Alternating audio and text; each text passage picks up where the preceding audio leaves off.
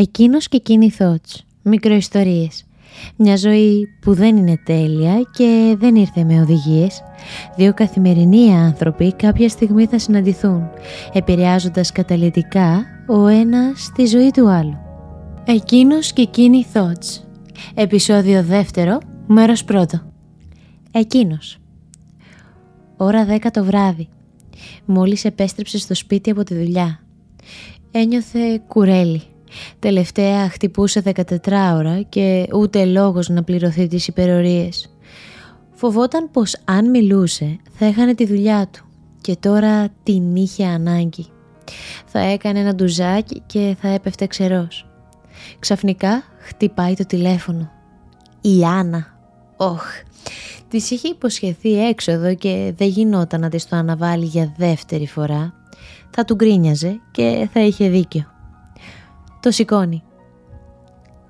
Έλα αγάπη μου, κατά τι ώρα θα περάσεις να με πάρεις; Τον ρώτησε γεμάτη νάζι και τσαχπινιά.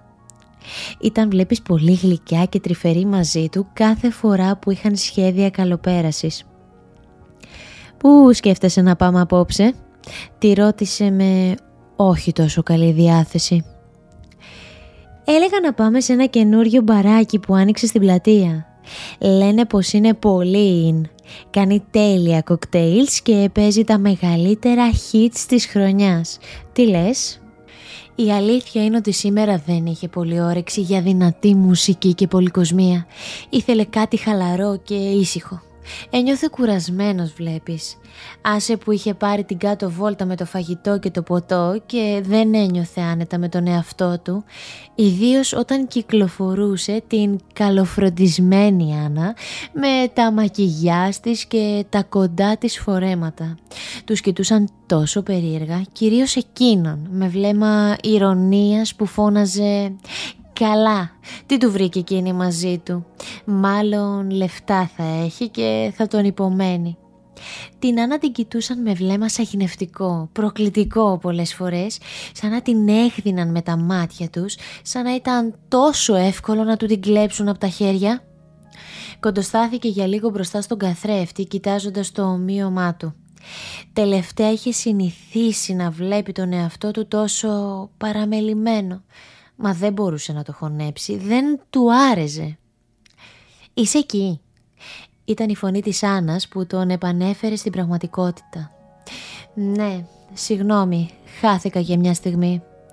Η αλήθεια είναι ότι θα προτιμούσα να αράζαμε σπίτι σου με popcorn, μπύρα και ταινία, αν δεν είχες πρόβλημα. Έχει λίγη ώρα που σχόλασα και...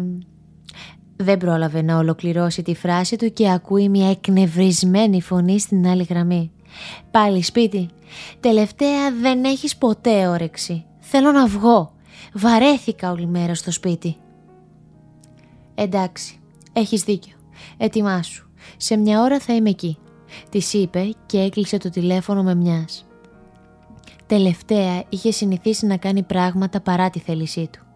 Δεν ήθελε να της χαλάσει χατήρι όμως. Είχε αυτό το ελάττωμα να μην μπορεί να πει όχι. Όχι μόνο στην Άννα, σε όλους. Στη δουλειά, στην οικογένεια, στη σχέση, παντού. Και μάλλον αυτό δεν ήταν υπέρ της ψυχικής του υγείας. Τέλος δεύτερου επεισοδίου, μέρος πρώτο. Εκείνος και εκείνη thoughts, μικροϊστορίες. Μια ζωή που δεν είναι τέλεια και δεν ήρθε με οδηγίες. Δύο καθημερινοί άνθρωποι κάποια στιγμή θα συναντηθούν επηρεάζοντας καταλητικά ο ένας τη ζωή του άλλου.